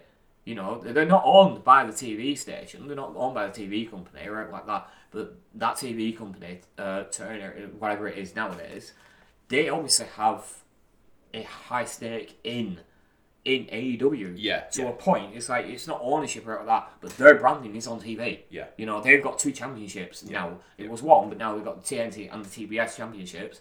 So if they're going to outsource they're not going to want to outsource to a rival company. Exactly. Like Yeah. Sky is now owned by Comcast. Yeah. So, you know, that is a rival company in a way. They may do business with pay per views over in America. I don't know how it's working over there, quite frankly. Over here, we get the pay per views on fights. But, yeah, there is a lot of red tape that they'd have to deal That's with. exactly what I'm You thinking. know, red a lot of red Yeah, tape. yeah. You know, they can, and and it, it's going to hams, hamstring them a little bit. Yeah. But you know, if they got from ITV4 to ITV1, then that is when they'll have their boom over here Hmm. because there's more people viewing it on ITV1. Yeah. But it has to be fucking live. First and foremost, it has to be live over here. Yeah. The, they need that is that is that is where they're going wrong. It's the fact that they've not managed to get a deal where it can be broadcast live in Amer- in, in the in the UK. Because I'm, I'm sorry, no offense to Australia or you know Canada or Mexico or whatever country. It's like the two biggest markets in in in wrestling, apart from Japan, obviously. Mm. But the two biggest markets are US, you know, the states, and Great Britain. yep. UK always has been. Impact go to Japan and Impact go to UK. Yep. Right? They'll sell out in the UK, out. but Yes. they might not sell out uh, Korakuen Hall. Yep. You know, and Korakuen Hall is a s- small, smaller venue Mm-hmm. than a lot smaller venue than the Manchester Arena or the AO Arena or whatever the fuck it's called these days. I think it's AO Arena. AO, yeah. yeah. it's a it's a smaller venue, but they, I, I think they they struggle to get the fan base there. They go to the UK. The UK are fucking ravenous for wrestling. Yes. So you know, and that's nothing against Japan because Japan are quite ra- ravenous, but it's a certain product over there. Yeah, like yeah. WWE can go over there and they'll they'll do good business. AEW could go over there and do good business now, but AEW coming over to the UK is unprecedented. Yes. they could legitimately sell out the AO Arena, like the WWE do. But unfortunately, WWE will have a problem with them selling out AO, at the AO Arena. They'll have a problem. They'll try and put the kibosh on them actually using that arena. yeah. Yeah, they would. They, Well, that's the thing, I They mean- want. They tried to get Madison Square Garden to the AEW. Chris Jericho revealed this. WWE ended up having the kibosh on it. Yeah. New Japan and Ring of Honor managed to do it, no problem. But that were it. WWE like, no, you no. If you do this, we will never come back. Basically, they put the threat on them and said we can draw bigger and what have you. I don't think that's true anymore. But I think you'll draw an equal amount of fans. Yeah. yeah. But that's just my opinion, seeing it in practice. But that's why they end up going into that tenor, the tennis arena instead, which Right. was fucking huge. Yeah, and they did really good business there. So it kind of worked out for them. But if you want to go anywhere, Madison Square Garden, you know, if you want to go anywhere in the UK, it's Manchester Arena. Or the AO Arena. It's the O2 Arena in London. yeah, it's a, yeah. You know, yeah, it it's is, a yeah. Barclaycard Arena or whatever the fucking it is in Birmingham. Birmingham, yeah. You know. Or Uh, Principality Stadium in Cardiff. yeah, yeah, okay, that's a different story. Did those tickets actually go on sale? Or? Yeah, Have yeah, they, no, have they actually gone on sale? Like, Yeah, it they're was on sale. Official sale on It's still Friday, fucking wasn't it? expensive though. I, I completely forgot about it, to Yeah, be honest. not interested anymore because they're expensive. I'm not interested. I'm not paying fucking 400 quid to go see wrestling. Yeah, but that's that's it's not going to be 400 in the in the nosebleeds. Um, no, but uh, there was a complaint that my mate George mentioned. Uh, is that he's not low tier. He's like higher tier. Yeah. You know, in the nosebleeds, and he paid 400 and odd quid for it for his ticket. Yeah, and now those tickets are on for 60 quid, but they've gone. They've gone. So the lower you're going down, you're still paying like higher prices. Hmm. It's it's scandalous. It's absolutely fucking scandalous. The thing is, So that, it's that is ticketing in this country. Yeah, it's put me off it. It's just it, it's incredible because um, any gig that you go to, I mean that you're getting you are getting bang for your buck for that Halestorm Alter Bridge gig. But it still cost me 65 quid, where a couple of years ago it would have been 35 quid. Yes, exactly. It's the, it's the state of. It's, I think it's just the state of events in the UK. Yeah, and they think so they, have to make- premium for it. So they have to make people money. Pay it. Yeah, they have to make money, and people are desperate to go to the gigs now. Yeah. So I'll happily pay for it. The fucking 65 quid to see my fucking favourite band and Halestorm, Yeah, you know, and whoever else is supporting them. I fucking forget the band's name. Van Halen's brother, uh, son, Oh, yes! It is, yes. Wolfgang. I mean, fucking hell, that is a. Stellar. Yeah, very stellar. Stellar. Very If you stellar. had that download, you'd be happy. Yeah, exactly. so you know, I'm, I'm going to see these these these bands, Mm. and I'm paying sixty five quid to stand. I ain't fucking complaining to do that. I'm Yeah. not at all. The way I've always done it is whatever bands you are going to see, divvy it up.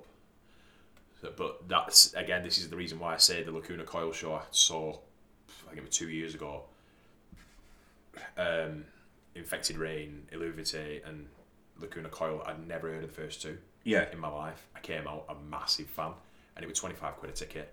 So you You've got three bands that I came out and I listened to on a daily basis. Yeah, so it's got- just insane, is it? Yeah. absolutely insane. That's it it. was O2 Ritz in Manchester. not bad. Yeah, it was fucking But ace. funnily enough, uh, when I went uh, went to see Stone Sour uh, about three it were three years ago now. Pretty reckless supported. No, No, no, this were in Manchester. This were on the second leg of their Hydrograd tour. They came back around. Uh, I got a free ticket from my mate James. Shout out to Jimmy or Hibbert, whatever you want to call him. Oh yeah, uh, yeah, Jimmy. yeah, yeah. Uh, obviously, he's not really on social media anymore, but um, yeah, he, he, he had a spare ticket. He gave it to me, so we went to Aut- uh, not the O2, the uh, It was smaller venues, weren't it? yeah small venue Apollo. It was the Apollo, and uh, yeah, we uh, we saw Stone Sour there, but they were a band on called Nothing More. Yeah. And fucking hell, the most bizarre band I've ever seen in my life. they, they had fucking props, like these kind of weird props. It like uh, one, uh, one thing that they had, it was, it like this weird mechanism that had like a platform on it, and it had like all these buttons, and he stood on top. But it's also this fucking weird bass parts as well. Yeah. You know, and this guy playing fucking bass, and it's like, oh, so fucking weird. I've never listened to them since, but like anytime that comes up on my memories, I'm like, shit, I probably should listen to them and see what they're like. And I like that one of the most bizarre bands I've seen live, hmm. and I weren't particularly interested in the music to that degree. I was just so enthralled by what they were doing Yeah. that I'd go and see them live again. Yeah. So you know, I didn't pay anything for that ticket, but I think I got my bang for my buck if I did. Hmm. Like you know, I saw something unique that I'd never seen before. And, you know, and Well, that too. I mean, obviously, you said it was the second leg. So Yeah. The first leg, I went with James to uh, Leeds. Yeah. They all drove in a car to Leeds, and that was the Pretty Reckless supporting them. And obviously, I'm a massive Pretty Reckless mark. Yeah, of And course. when it comes to Stone Sour, well, fucking hell, you're going to go and see Stone Sour, aren't you? So I'm sure their tickets were only like 30 quid. Yeah. So again, bang for your buck, £15 each way. Fam, I'm happy. I'm happy as Larry. Um, it was a really good show. It were. They, uh, the old t shirt thing, didn't he? Oh yeah, t- yeah, fucking confetti gun, yes. You know, you don't want to be using a fucking t-shirt gun. No, You know, not at all. No, no. fucking- but there was a bit of pyro there and everything like that. You You know, I can- fucking hitting somebody, killing mild families, you know. killing mudflies. There's your Simpsons reference. folks. Exactly. I mean, There I'll wait. I'll wait for one. it, it's impulsive. Uh, we were talking about Sting's exposure as we were talking about TV stuff. Uh, you can hit us up on Twitter at NitrogenCast if you know a little bit more about the TV sort of. If you can do it in 200, and- what is it, 280 characters these days? I can't remember. Yeah, it's 280 characters. Uh, Yeah, Character- Kev- Kevin Nash still thinks it's 140 characters, as he said the other day. Yeah. that's why. Hey, hey, yo, I'm, I'm getting a podcast because uh, 140 characters. Man. like, No, it's, it's been like that for a it's while. double. It's double. It's been like that for like two years now, maybe even longer.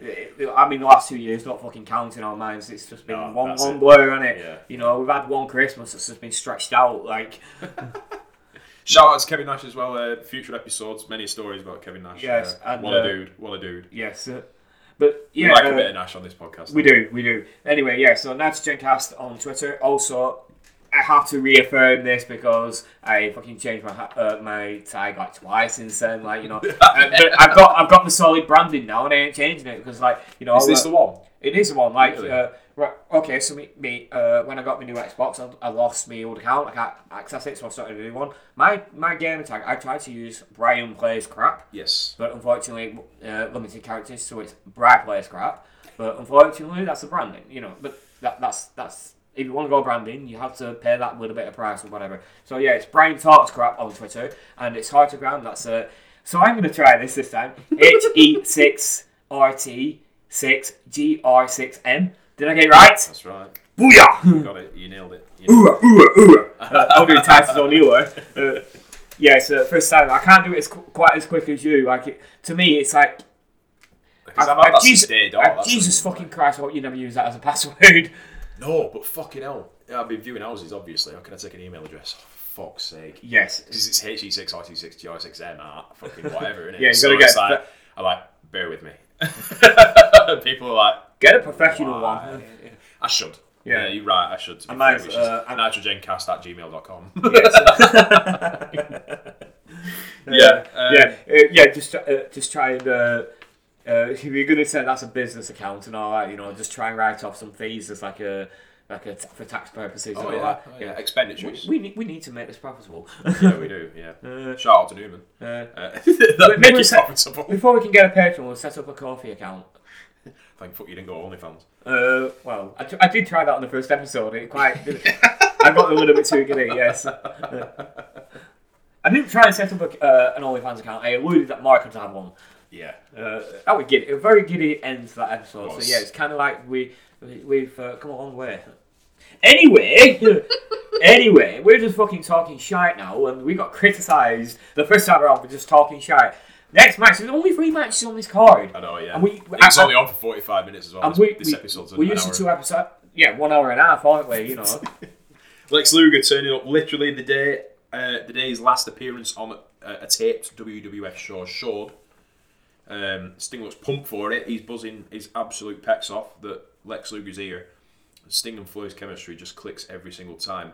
And Um, Bischoff is fucking. He's fucking furious that Luger's here. Oh, he's absolutely livid. Yeah, and the thing is, though, is He's that- furious that Lex Luger took a pay cut to come to the WCW. yeah, that's the thing. It's like really. I, I just love that story. I actually did re-note, re-note that story. Basically, what happened was uh, Luger had gone to Eric Bischoff and said, "I want a job. I want out of WWE." And, and Luke and, and Bischoff did not want him. He No. did not want him. No. He's like, don't know why he didn't want him. Maybe reputation. Maybe the fact that he wasn't particularly a great wrestler. Maybe his He mullet. fucking pushed him. You know, clearly he became marketable. So fair fucks, it did work out. And I think Eric Bischoff, in hindsight, would say, you know what, money well spent. Yeah. But back then, he didn't want him. So he thought, okay, you know, what, what, uh, what's, he found out what WWE were offering him and what he pay was on. He goes, I'll put him off. And uh, this is my contract. It's fucking like half of fucking what WWE, uh, WWE were offering him. And he's like, yep, no pen signed it. so I, I think that that disdain uh, that he has here, I think Bischoff just noticed a whole where like, shit, this is a new, uh, the first episode of Nitro, going head to head against Raw. yeah. Well, it didn't, but you know the next one. But It's like, Yeah. shit. Let's uh, let's take advantage. Have Luger here. Yeah. But I'm not going to be happy about it at the same time. It's Yeah. like, we should have noted that, shouldn't we? It was unopposed, weren't it, that week? Um, yes, So but- it was. It was the, the day the Raw was filmed. Was it? I yes. can't remember. It's something like that. Anyway. Uh, yeah. I love that. I do love that story though. Lowballing him, and he just goes, "Yeah, no problem." you really did want out of that company, didn't you? Yes. Jesus, he he s- stopped being. What was his gimmick at that point?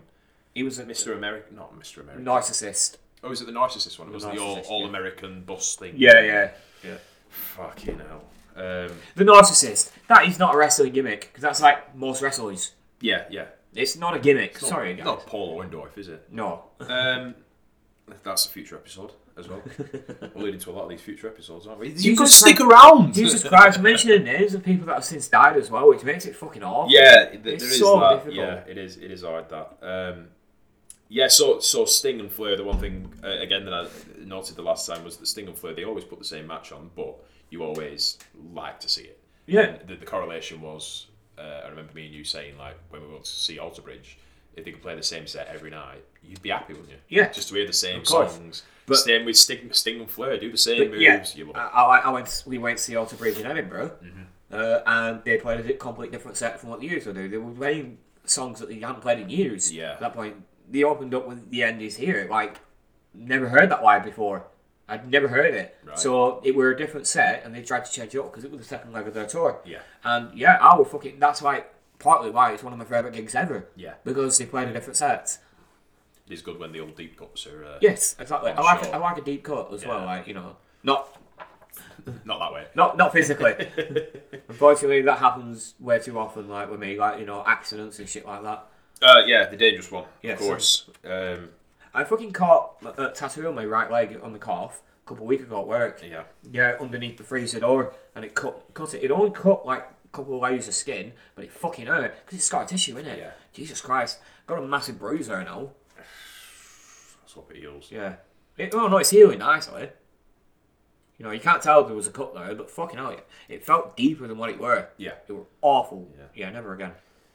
Always felt weird about Flair's knees being on show. So he's wearing his knee pads, but his knee pads are always on his shins. Yeah, I've always found that a bit And then, then he'll always he, he does like a knee drop, doesn't he, and rolls through, and uh, it, I I kind of cl- Yeah. cringe at that.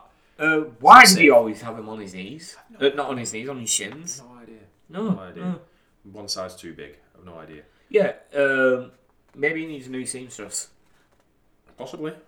Um, I mean, his robes are always fucking top tier. yes. I don't like the colour of the robe that he came out with here though.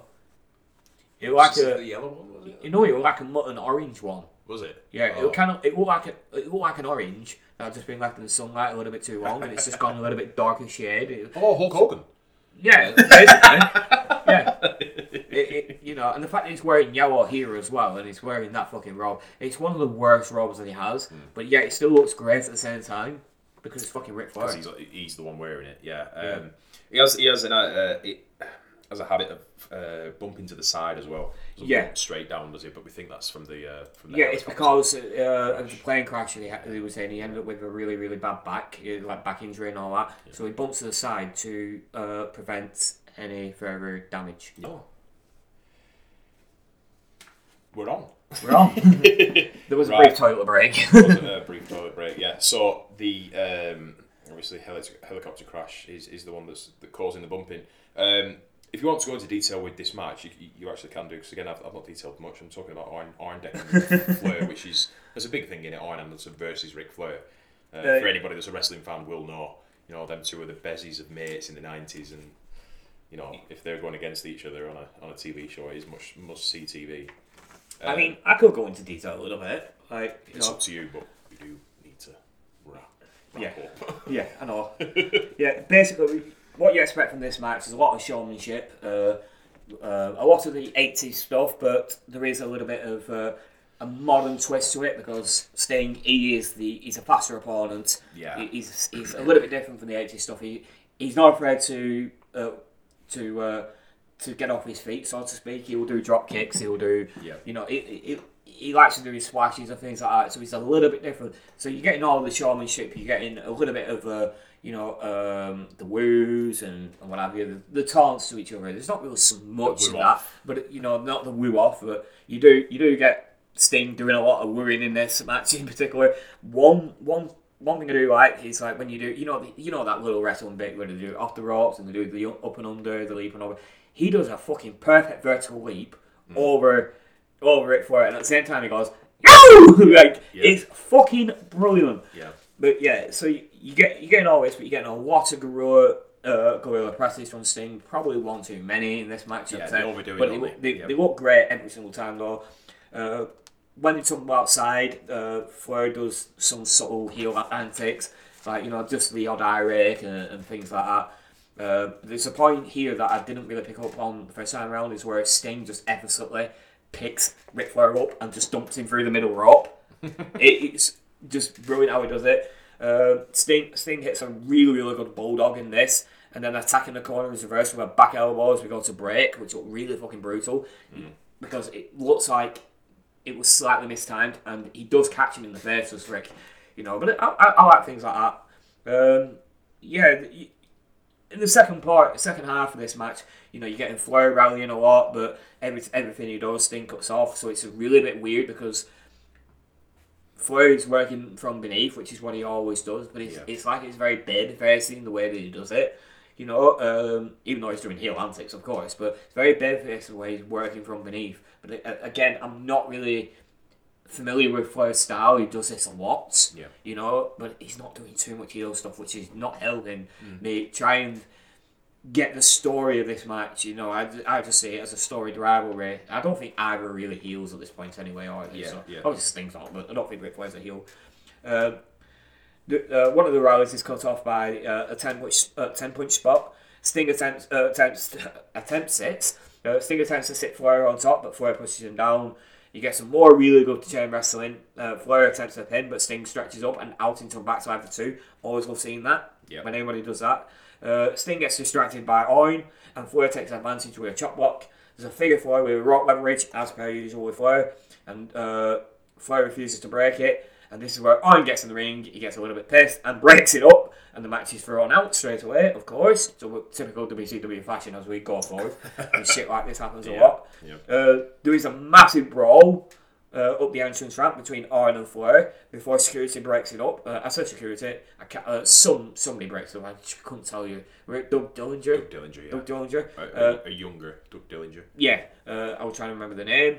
Uh, I just said security. Uh, and as this is going on, Arnie's going back to the ring to get. It looks like he's going to confront Sting, but he just hops onto the apron, grabs his jacket, and just walks out. Yeah. Which is. It was interesting because you think, oh shit, shit's going down. You know, that's it. When you think the segment's over, you think this is all over, and then suddenly, all of a sudden, Scott Norton just starts getting in Eric's face Yeah. and Mongo stands up for him. Like Mongo in a very hero hero moment here. And then Savage comes out and challenges into a match with Eric calls for security. So much to digest in that little two minute tidbit here. Yeah, yeah. But what they're doing is to try to set, set uh, a standard of unpredictability. Um, Rapid fire. you know, rapid fire. Yeah. But Jesus Christ, so much went on in that little bit. You know, I'd rather would just would have just seen, you know, go back to commentary, you know, and then Scott Norton comes out and just give it like thirty seconds of breathing space. Yeah. You don't get it. Scott Norton's just there out of nowhere, just fucking getting in commentary's face. It's like that bit I just didn't like, but I understood why they did it. Yeah. Again, setting the standard. You're setting a, a precedent that Raw is not doing at, at this time. You know, you're getting a faster, faster pace, more realism. You know, I, I do like it. High octane stuff. You, you just octane. can't leave, and you've got to sit on the edge of No, your seat all the time. exactly. It can be a. It can be too much at Yeah, points, can't yes. it? If you Fucking hell, I get gas talking about this stuff. yeah. uh, it would have been nice to have got the actual match between Savage and Norton. You're going to go in predictability. You know, just you know, a match. You know, it doesn't have to be anything. Could be just thirty seconds. It could be a minute. Could get thrown out straight away. Yep. Or just a brawl in the ring. Roll it would have been nice. That would have been nice. Yeah, it would. You Yeah, know. completely. Um, Uh, again, maybe, and- maybe going forward they might face each other. Who knows? Yeah, and, and then we get a Sabu video package, which I find funny considering he sits around for like what two matches. Yeah, he, he comes and Yeah. he goes. Yeah, he does. Yeah. So, a cup of yeah. coffee, as you like to say. Um, Cup of coffee in the big time. Yeah, Yeah. that's one. Bit, that's my biggest takeaway by redoing this. That I've got a Savage impression down now. it's not perfect most of the time, but I've got it down compared to how I attempted it on the first episode. It didn't quite go very well. You know, did it? archives. Archives. It's- It'll never be deleted. It's just in the archives. That's all. Yes. When we figure out what to do with it. Um, Patreon. what was yeah Patreon? Yeah. What I don't even know what was next. Actually, to be honest, Uh, Mean Gene in the ring. Mike Rotunda. Yeah, Mean Gene is in the ring. Uh, mean Gene, I still can't do it for him. Uh, mean Gene in the ring. He claims he could have bought the land of the uh, land of the Mall, America. You know, the land that it sits on for uh, in 1953 for seventeen thousand dollars, but he was only eight. Right, I never caught this first time, and he announces the winner of a hallway. That's all that happens Yeah. in that little bit. Yeah. You know, just a really weird, like Mean Gene's sense of humor that nobody gets. Really, it's Yeah. like, But it's just hey, me and Gene's here. So yeah, he, Put it on he's TV. taking what he is. and then uh, it's the main event, isn't it? Which still perplexes me to this day. To be honest, these two. Uh, Yeah. Obviously Hulk Hogan, obviously, but Big brother. Big Bubba. I do prefer his look here compared to the George Michael cosplay he's got going on later on. You know, it's fucking weird. He's a little bit bigger here. Yeah. You know, the one thing I like about him, he does lose that weight, but he suits the attire that he's got here. Yeah. And I suppose it's probably why he's changed it up a little bit to be a little bit more realistic and all that. But I'm like, no, just get a, a better suit. Just get a, s- just go to your tailor, get a smaller suit. You can still do, you can still do the, uh, the white unbuttoned, slightly unbuttoned shirt you know, with the uh, black slacks and shoes. It, what it, it, it, he did suit that. Yeah. He did suit it. Yeah. I've said the, I've said the same here. I, I firmly believe that he could have been up there with Sting and Flair battling the NWO later on, Yeah. and just sort of ended up mid carding on Heat, you know, because he decided to jump the fence, sort of thing. Well, but to be uh, in this episode, You said mid card on Heat. I mean, he had a really good he run. push. he? Did have a push, yeah. I mean, fucking hell, you know. But He he, had a bigger uh, push than Kane. killing, killing Al Snow's dog and feeding it to him. You could tell Russo were in charge at that point, can't you? I think. Russo was gone by that point. Was he? Yeah. Then there's no excuse for that. Yeah, by the time, the time that happened, Russo was just either, he, he either gone and on his way out. But then I think it gets a little bit worse after that. You know, Big Show's uh, Big Show's daddy, you know, dies of cancer. The sympathy card.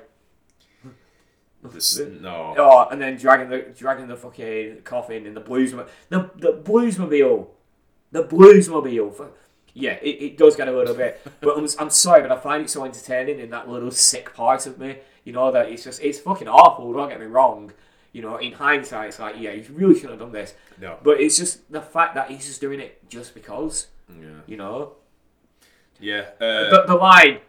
I thought it was funny when Big Show's big fake daddy uh, died and went straight to hell. Like, the, the fuck, big big fake daddy. messed up time. Yes, A very messed. messed up time. But it, uh, still, the sympathy card just makes me laugh.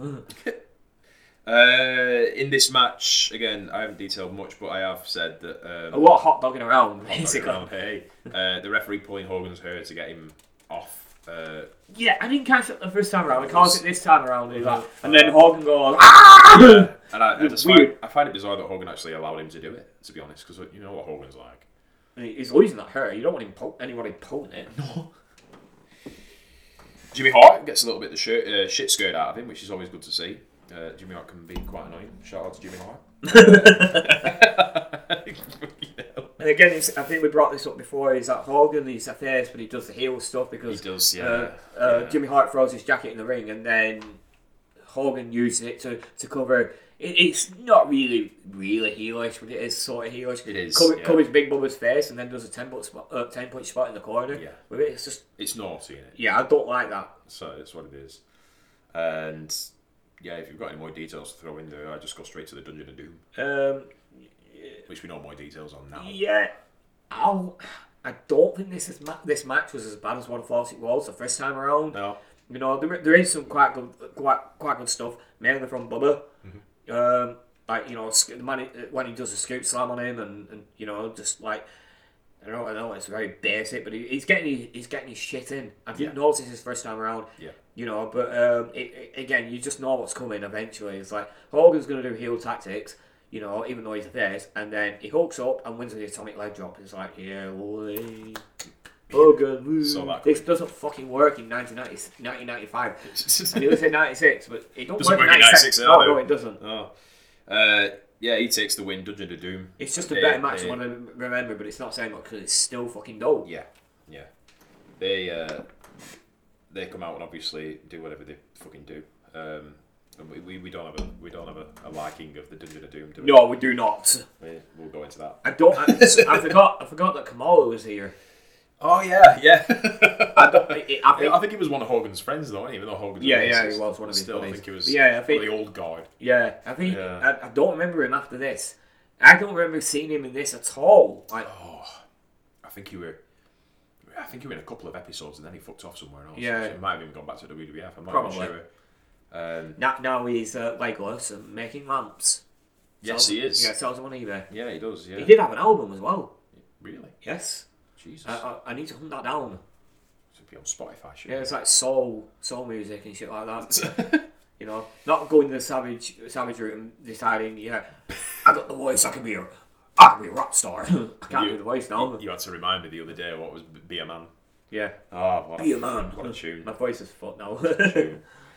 So yeah, this is a 45 minute episode when you take out all the breaks, and we've seen Hogan, we've seen Sting, we've seen Flair, we've seen Lex Luger come back to WCW, and we've seen Savage. Savage, of course, and we've seen a couple of the uh, heavy set cruiserweights, if you like, Yeah. in Brian Pillman and Jushin Liger, and whilst it is there's a bigger roster than obviously those guys that have been shown on this episode And today. it's a nice eclectic use of that It's roster like, as well. hello, this is what we have, so Yeah. no. Uh, it's Not- just not bad. Fucking ends with Dungeon of Doom. Um, Yeah. Are we going to talk about the the final promo? Because this was one thing that they did a lot, and then they they've done away with it in 1996, thankfully. But Yeah. apart from NWO doing it now, but Because this is the Hogan uh, Luger thing. yeah, Yeah, because I was going to there's- say the- that. I, I, I shit all over it. Yeah, I shit all over it. but there's one thing I need to bring up that I missed the first time around. Uh, oh, fucking hell, I could put that on a t-shirt the amount of times I've said that to, on this episode. Yeah. But there is the classic line, I'm tired of playing with kids. That's why Luger's come to, to WCW because he says, I'm tired of playing with kids. This time, I saw Mean Gene's reaction. I did not see this the first time around. It's so little and it's so brilliant. It underscores that G- Gene probably thought, yeah, he probably shouldn't have said that. you know, because he adjusts his glasses, he rolls his eyes, and he just goes, he mutters to himself, he just goes, oh boy. he just goes, oh boy. no, not oh boy, oh wow, actually, Oh, sorry. is it oh wow? Oh wow. Like, Oh you boy, know. would have been a fucking the perfect Either thing way, to say, I wouldn't think it? you're either oh boy or oh wow, but it's just the way he, way he does it. Just goes like that, and obviously you can't see it at all. But it's, honestly, just go back and watch this episode just for that alone. 'cause It's so fucking brilliant, Oh, and if you that. don't see it, if you don't notice it, if you're not focusing on Gene, you're focusing on what shit they're saying and trying to knock down what they're saying, Yeah. you will miss it. Yeah. And obviously, I weren't trying to knock down everything that they said this time because I remember what what he said, and I'm tired of playing with kids. And the challenge You being loved that. set. The first you know, time it happened, you fucking loved it. You were, Oh, you were yeah. just like, ah, Lex Luger said that. yeah, What but that that reaction from me and Gene is fucking gold, absolute gold. I'll hunt that down. I'll have to, I'll have to rewatch that just to see his face. Fantastic stuff. Um, yeah, I think I just said Lex Luger had, had Bon Jovi her. just. not I've never. Uh, Um, I, I'd love to see him when he um, uh, cover Bon Jovi, you know. Uh, well, I mean, Bon Jovi can't cover Bon Jovi. the. I mean, for going on there, I'm not a big Bon Jovi. I'm No, you I. either, are you? oh, I hate No, Bon Jovi. yeah. Sorry, I do. But- you know, sorry, Barney, but you know, you know, It looks like he's going not, through the- It's not my, uh, it, not in my get hype uh, uh, playlist. Put it that way. You know, there's a reason why uh, BJ's uh, Bon Jovi's initials are BJ's because they fucking suck. You know. and on that note, uh, yeah, so that's when people switch off because they know we're not Bon Jovi, Bon Jovi fans. Uh, sorry, but like I said, Lex Luger covering Bon Jovi. It would be funny, you know. Yeah, You know, yeah. Uh, he can't. He can't say WCW. He, he can't say championship here. You know, he says WCW. You know, verbatim. That's what he says. Yeah. He struggles to say WCW, and we see this a lot uh, going forward. He struggles you know. to say. Yeah, anything. so, Once that red light turns on, he's just like, oh shit. oh yeah, uh, Bon Jovi actually did a Christmas cover a couple of years ago. He covered uh, Fairy Tale uh, in New York, Yep. and he tried to do an Irish ditty. Ooh. You're American. You've got no Irish in you. Yeah, don't do it. Yeah, Yeah. don't do it. Even the Pogues didn't try and do an Irish, did they? And they're from fucking Ireland, I think. You know, I think they're Irish. There's at least some Ir- Irish in them, If, very, at the very least. uh, yeah, it's all the fucking whiskey he's been drinking by the sounds of it, you know. That's the one thing I hate about that. That's the reason why I hate the song, is because of them. Same, dude. You know. this is why we're friends. They have their own liquor, you know. Yeah, we had, we had it in Yeah. the Saints Bobs Yeah, quite a while, you know. Uh, the Pogues uh, gin or or, you know. Yeah. Yeah, uh, alcohol. Uh, we drink it, but you know, like we we go on a podcast, but we don't have the uh, we have the decency to not fucking sing a song and a Christmas song at that. You know, while we're fucking wasted, we leave that to the you know to karaoke. We don't Yeah. really do karaoke, but if we do, you know, we leave it to the pubs. Yeah. We don't fucking record it and release it for a single. Unless anybody tweets us and says that they want it to happen, in We'll do which it. case, well, We'll do it for charity. we'll put it on pack with Patreon, or Yeah. do it for charity, like I said. Exactly. Um, yeah. Um, episode synopsis for you, rating, whatever. Um, Thoughts? like I say, it was just a bang average episode, really, going as what we've seen going forward. But I, In terms of action and like, yeah, um, storyline. I don't want to shit. I don't want to shit on it too much because like what we're getting here is a little bit different. You know what you're getting from what, you, what you're getting on Raw. It's like we get cruiserweight action. They're not doing that. We're, they're not doing anything of the sort on uh, in in WWE. I think at this point they're kind of like it's a no fly zone. Like I don't don't think they're doing much aerial stuff. I know Owen Hart. uh, He's a very toned down wrestler. He could do moves also all sorts. He ain't doing that in, in WWE at this point. Yeah. You know, so you're not really expecting a lot of that kind of action. So you're not getting your cruiserweight action. So that's different it's in itself. Uh, but again, it, it goes back to what I was saying. It's realism. It's the, it's the uh, fast-paced uh, approach to getting through through the episode. You know, from one thing to another. Doesn't skip a beat. Yeah. And for that, it's a home run episode. Yeah. The wrestling may not have been spectacular. I mean, the main event may not have been spectacular, but they set their own standard, and that is what you needed from this. Yes. You know, you need to set a standard and say, we're not WWE. This is what we do. Even though part, uh, a large part of our roster is XWE and our main event is XWE. Yeah. You know, Yeah. They still set their. They, they, they still mark their own.